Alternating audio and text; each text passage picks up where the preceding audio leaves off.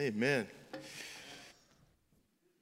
Stand in awe to see what God has allowed mankind to experience. Walking on the moon, I mean, wow, that's amazing. I wasn't here 50 years ago. I know that's hard for you to believe, all my gray hairs, but uh, that is amazing feat. And uh, we, hopefully that, that's something that can inspire us. Uh, but uh, that picture of the earth, you know, the, vi- the visual of earth from the moon is just amazing to me. To be able to see that for the first time, uh, I, I kind of wish I was alive at that time to experience it.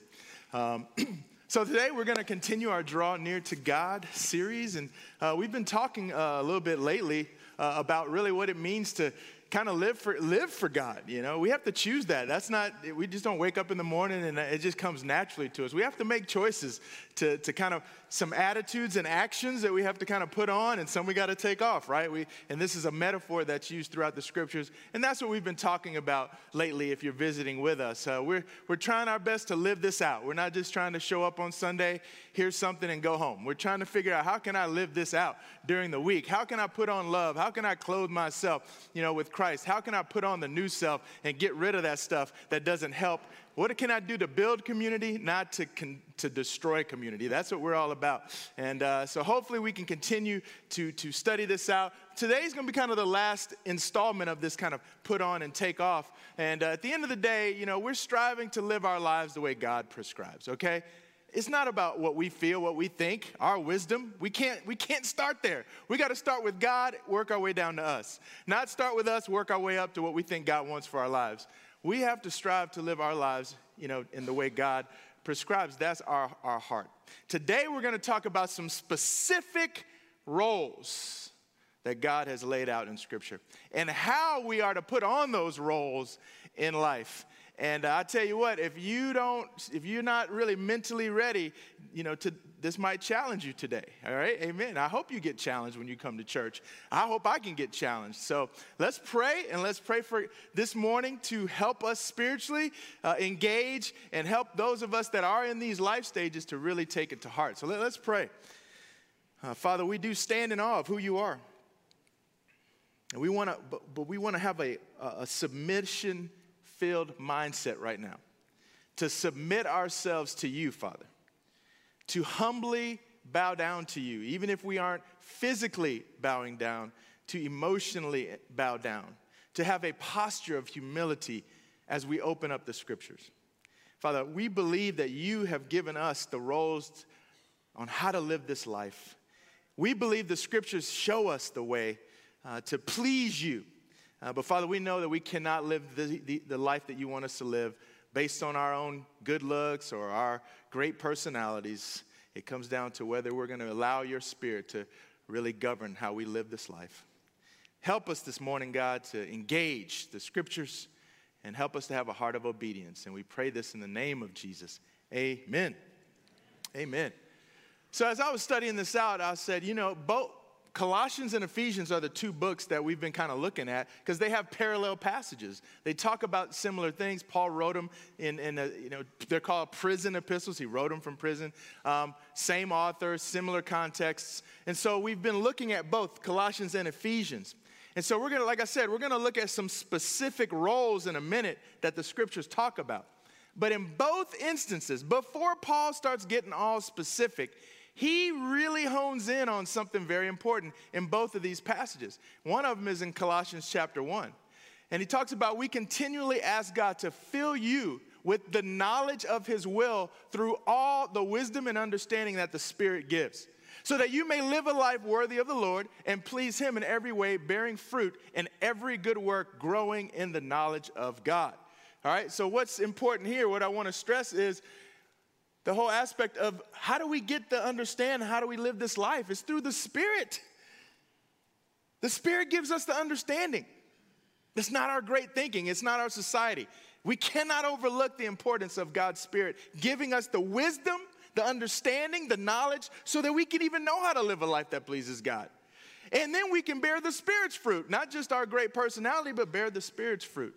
And grow in a personal relationship with God, man, that's a beautiful cycle of how to live this life. How do we understand the Word of God? Actually, God's Spirit helps us understand the Word of God.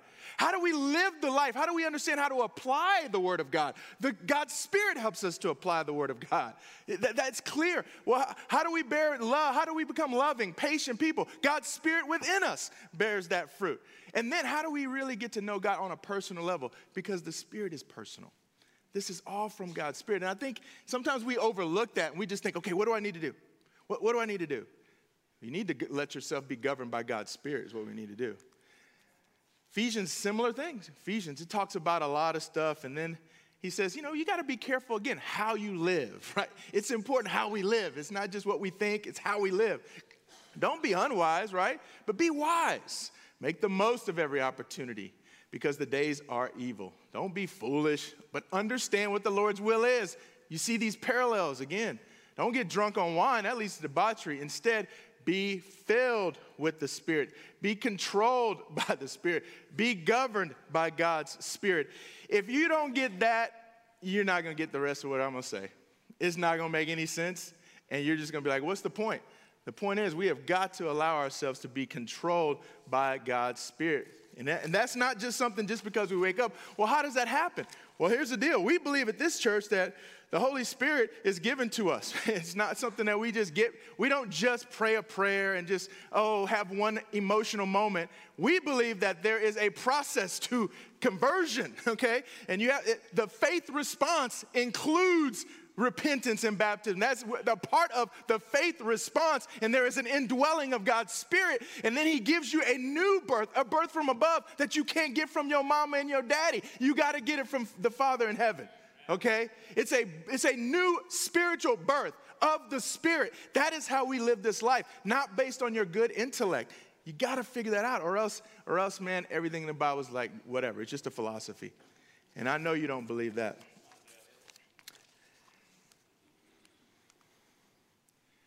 So simple, simple. God, we have to understand the role of the Holy Spirit in our lives. And here's the other thing, and I've said this before, but it's funny, every time I say it, somebody new comes up to me, man, thanks for saying that. Someone keeps saying it. Amen. Right, here we go. Before you open your Bible, all right, pray. Pray before you open your Bible. Specifically, pray to yield yourself to whatever God's Spirit wants to give you that morning from the Word. Right now, I'm, I'm doing my Bible in the year. I happen to be in the Gospel of John. That's my favorite gospel. You know how many times I've read the Gospel of John in 20 whatever years I've been a Christian? A lot. You know how many times I read John chapter 1? Oh my goodness, a lot. But you know what I did this time? God, I'm to. I, I probably could just say this from memory for the most part, but I don't want to assume that I've figured out everything from John chapter 1 even though I've read it for 20 years. I want to yield myself to this morning, this moment. I want you to be in control of this time in your word, not me.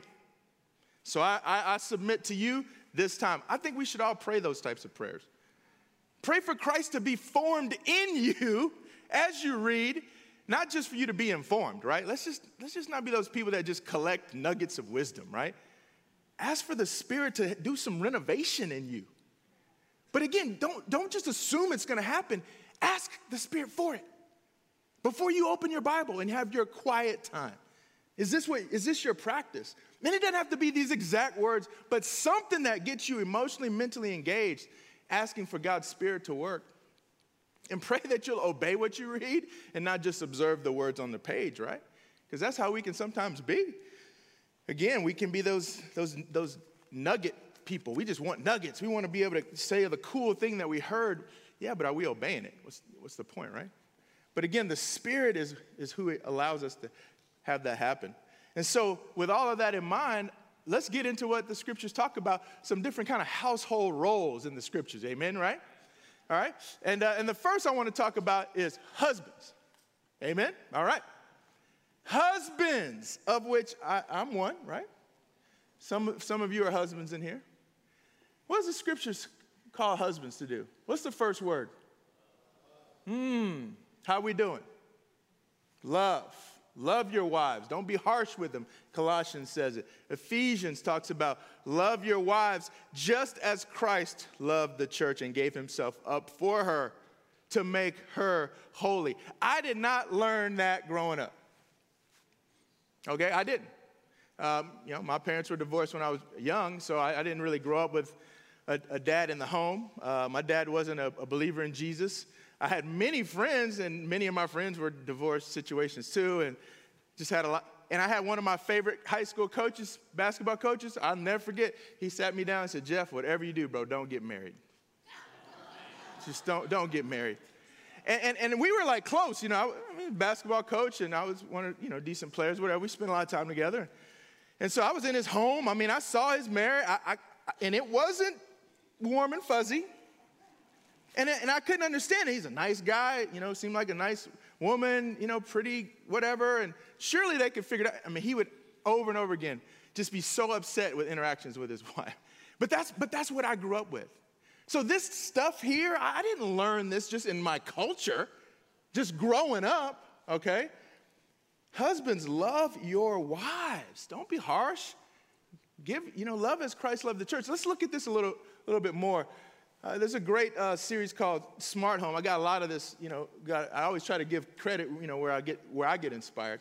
But um, what kind of love? Well, singular. What, what does that mean? It means you love your wife. You understand what I'm saying? Not somebody else's wife. love your wife. All right, that's, that's your role, husband. You, you love your own wife. You think that's, wow, that's an obvious one. In some cultures, it's not. And even think about the time frame this is written. Greco-Roman world. I mean, hey, love your wife. It's a singular love. It's exclusive, right? And, and, I read this quote, you know, a happy man marries the woman he loves. A happier man loves the woman he marries. Love your wife, right? Just her. Go all out in your love for her. That's, that's what some translations talk about. And I appreciate how the scripture says, yeah, love your wife, because guys, we can come up with a lot of different definitions of love, but I appreciate the wonderful dis, the, you know, qualifier as Christ loved the church. Right? Because if, if we just say love your wife, you know how we husbands are. We just go immediately to the things that we naturally do well. You know, you, whatever that is in, in your marriage, you just naturally go there. Well, I'm obviously loving my wife because I did this and I did that and I did this right? No, you got to figure out love as Christ loved the church. What kind of love is that? Sacrificial, isn't it? It's a sacrificial love.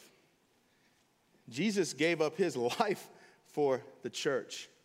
And here's the other thing about Jesus. And, and uh, if you have the King James Version of the Bible, if you like go to John 15, interestingly, if you go to John 15, that famous passage where you know Jesus says, I am the, I am the true vine and my father is the gardener, right? If you have the King James Version, you know what it'll say right there? It says, you know, I am the true vine and my father is the husbandman. What? Husbandman?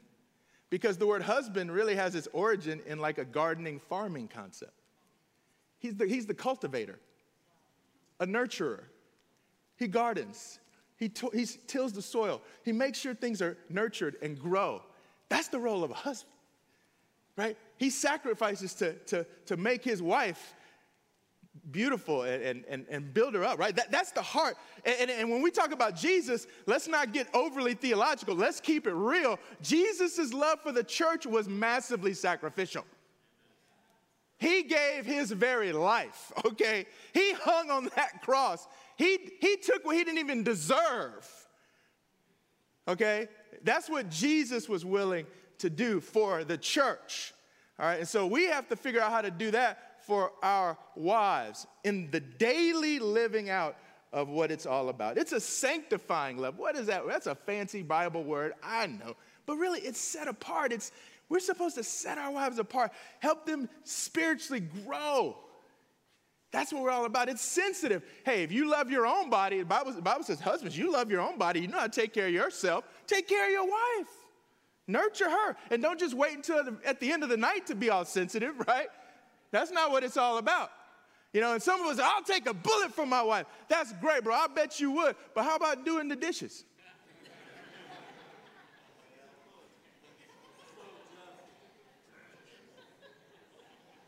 How about picking up the kids every now and then? You know what I'm saying? Why does it have to be the big dramatic thing, right? What about the daily? What about sensitive to the needs, right, of, of, of your wife? It should be shatter proof, right? And, and this is what I appreciate also in Ephesians 5. Notice what, what, uh, what the scripture reads here in Ephesians 5.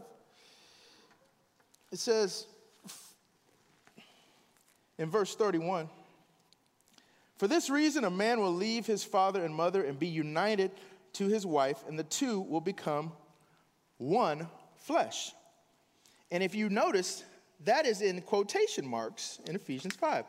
Why is that in quotation marks? Because he's quoting something from Genesis 2. Okay? He's quoting something from Genesis 2. Jesus, even when he's talked when he's asked questions about marriage, he quotes Genesis as well, if you remember. So what, what does that tell you? You know what it tell? I'll tell you what is interesting to me about that. Is that here's Paul writing in the whatever first century, and he's talking about the institution of marriage, but he refers back to something that was written 1500 years ish ago, whatever the time, but it was a long time before, but it still holds true. And so here's the deal it's 2019.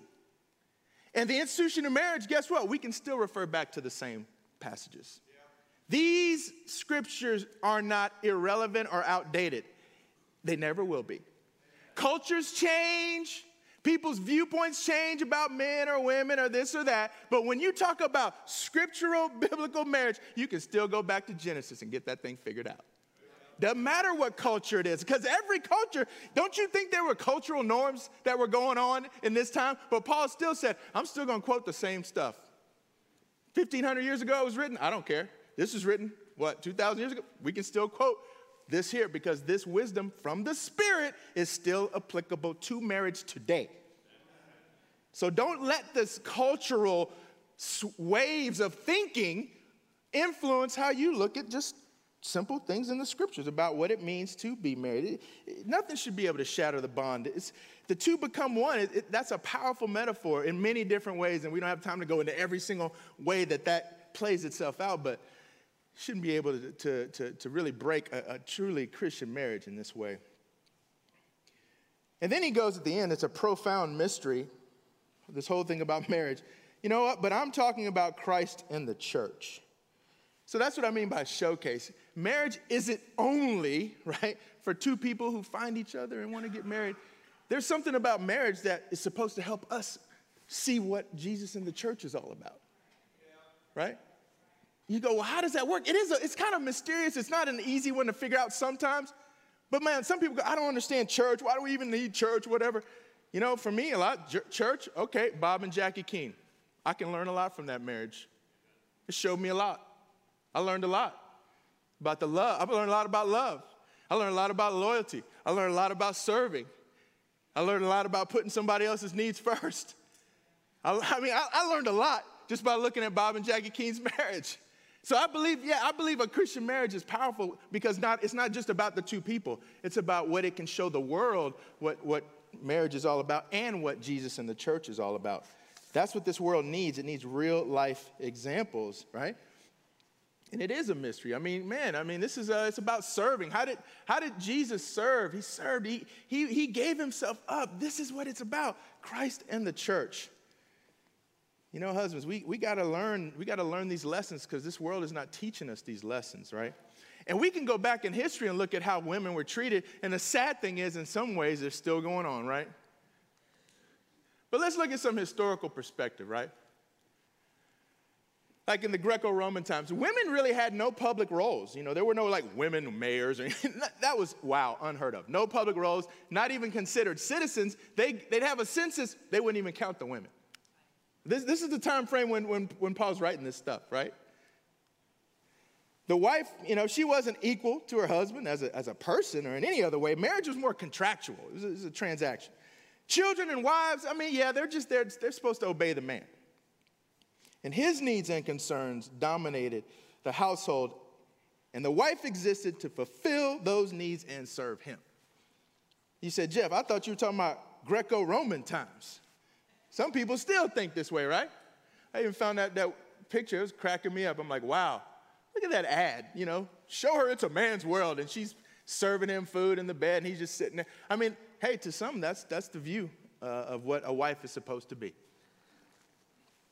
Even in Jewish culture, which had a high view, they had a high view of marriage, right? But they had a low, really, view of women in a lot of ways. In their famous prayer, thank you, God, that you did not make me a Gentile, a slave, or a woman. That was a prayer. And, and, and it's written in, the, in, in many Jewish, you know, you can look historically, and that's even why many say Paul chose these categories in the scripture, because he knew it was so familiar with the people. But just think about it. This is, this is the Jewish culture, which is supposed to even elevate the marriage, but still the, the women were relegated to a, a different role. And so, how do we understand the wife's role? Because guess what? The husbands got a lot more, they got a lot more words that, they, that are given to the husbands. The wives don't get many words, right? But they do get one word that no one likes in this day and age, right? What's that word? Submit, right? So this is where I start doing this. right? Well, it really doesn't. I mean, you know, really, you don't, you know, you're supposed to, it's okay, you know, right? That's what I'm supposed to do, right? You know, just kind of run away from it. And moving on to the next topic, you know, I mean, it's a lot easier to do that, right? It's easy to kind of backpedal. Let's just admit, let's just all agree to this. It means something. you know, right? It means something. All right? And, and, and, somebody might be right and somebody might be wrong. Let's agree to this. You could Google it right now and you could probably find people that believe in Jesus that have 50 different views of what that word means. Do you agree with that? Respectable, put together great presentations, and one side might say this is what it means, the other side says it means the exact opposite, right? So you got, you got to figure it means something.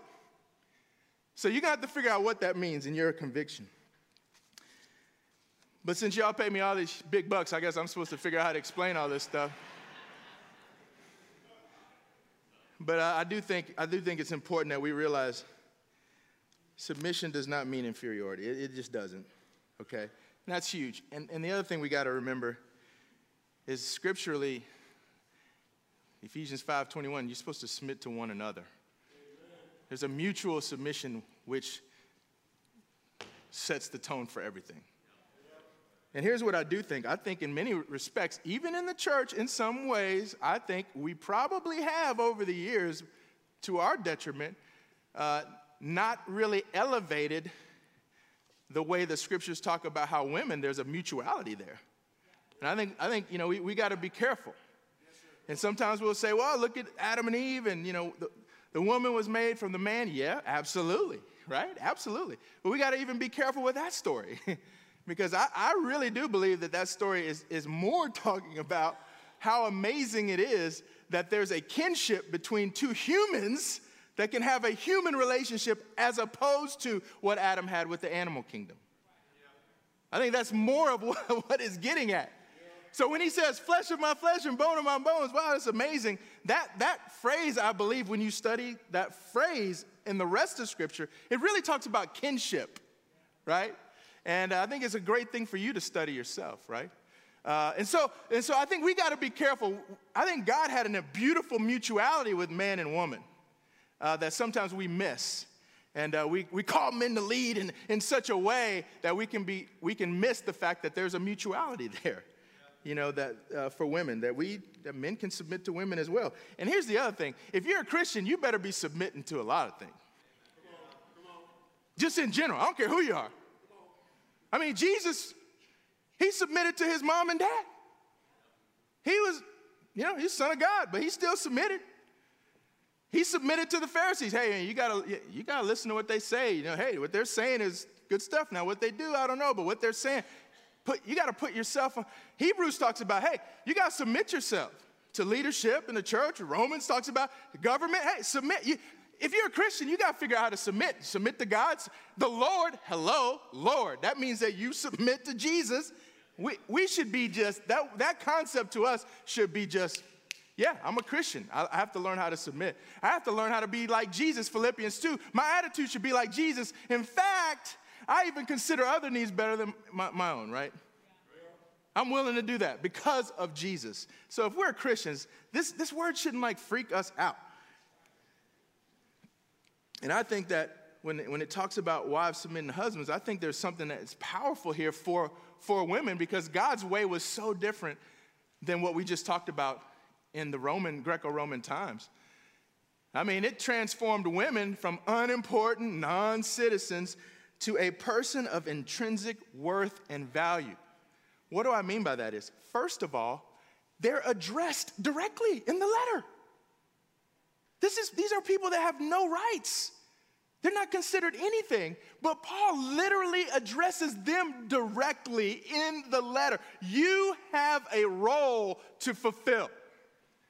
You have a role. And it's not, it, it, you have value in and of yourself. I think we miss that sometimes. Instead of the husband demanding the wife meet his needs, he needs to live for her. That's revol- revolutionary in that day and age. For, for somebody to get up in the church there and read that, you know, husbands, you need to lay your life down for, for your wife. You need to serve her. You need to make her. There's a lot of guys like, what in the world is going on here? And the wives only got like three things? Gee whiz, you know? Rather than keeping her under, he's got to lift her up. The husband serves by being a Christ like, loving leader.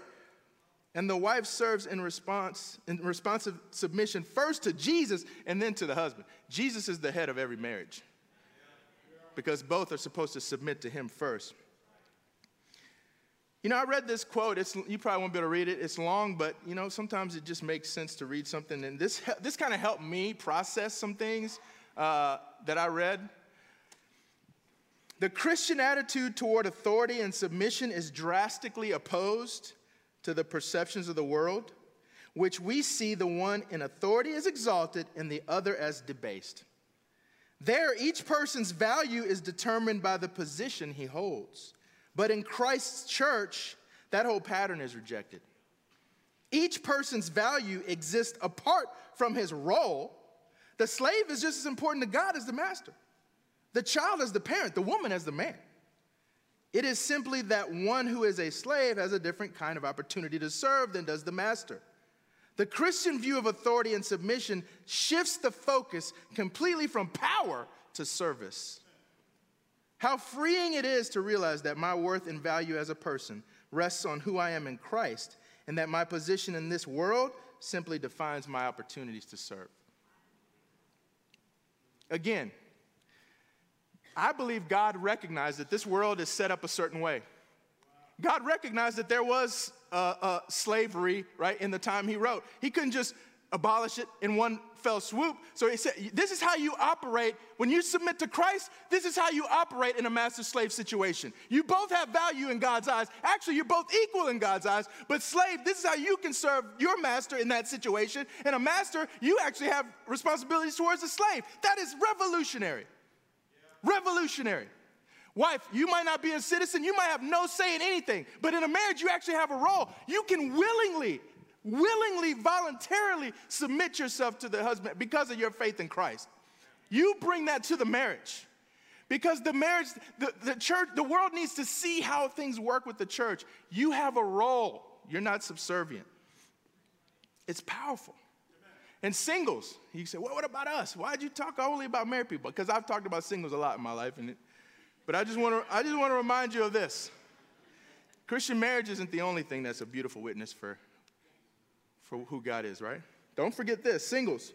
Christian singleness is a testimony to the complete sufficiency of Christ for the present age. And it gives visible witness to the hope of eternal inheritance that is to come. So don't just downplay the single life. And do I need to say anything else? Jesus was single. He wasn't incomplete. He wasn't. So our culture, again, messes that up. It messes it up. Oftentimes we pray, God, our, you know, your kingdom come. When God's kingdom fully comes, fully, we have, a, we have a taste of it. But when it fully comes, there will be no slave or free. There will be no, where are you from? Are you Greek? Are you Scythian? Are you American? There won't be any of that. There won't be any male, female, and all these distinctions that we use to create stratifications. and discriminations, when God's kingdom ultimately comes, that stuff won't even really be in existence. We won't even need to be talking about these roles in this way. There won't even be people given in marriage and all that stuff. It'll be a different, whole different realm. But while we're in this world, let us allow Jesus to set the tone for how we operate in the structures that are in the world that we can't change today fully. But when God's kingdom fully comes, wow, we'll show the world something powerful. Amen? Let's pray. Father, I just hope that we can be humble, submit ourselves to you first and foremost. And Father, I pray that as husbands that we can love our wives the way the scriptures teach. That wives can submit to you first, Father, to their husbands and provide that in their marriage. I pray that children can obey their parents. I pray that single people can see the value that they have in you and not feel second class but feel the same sense of worth because of who you are.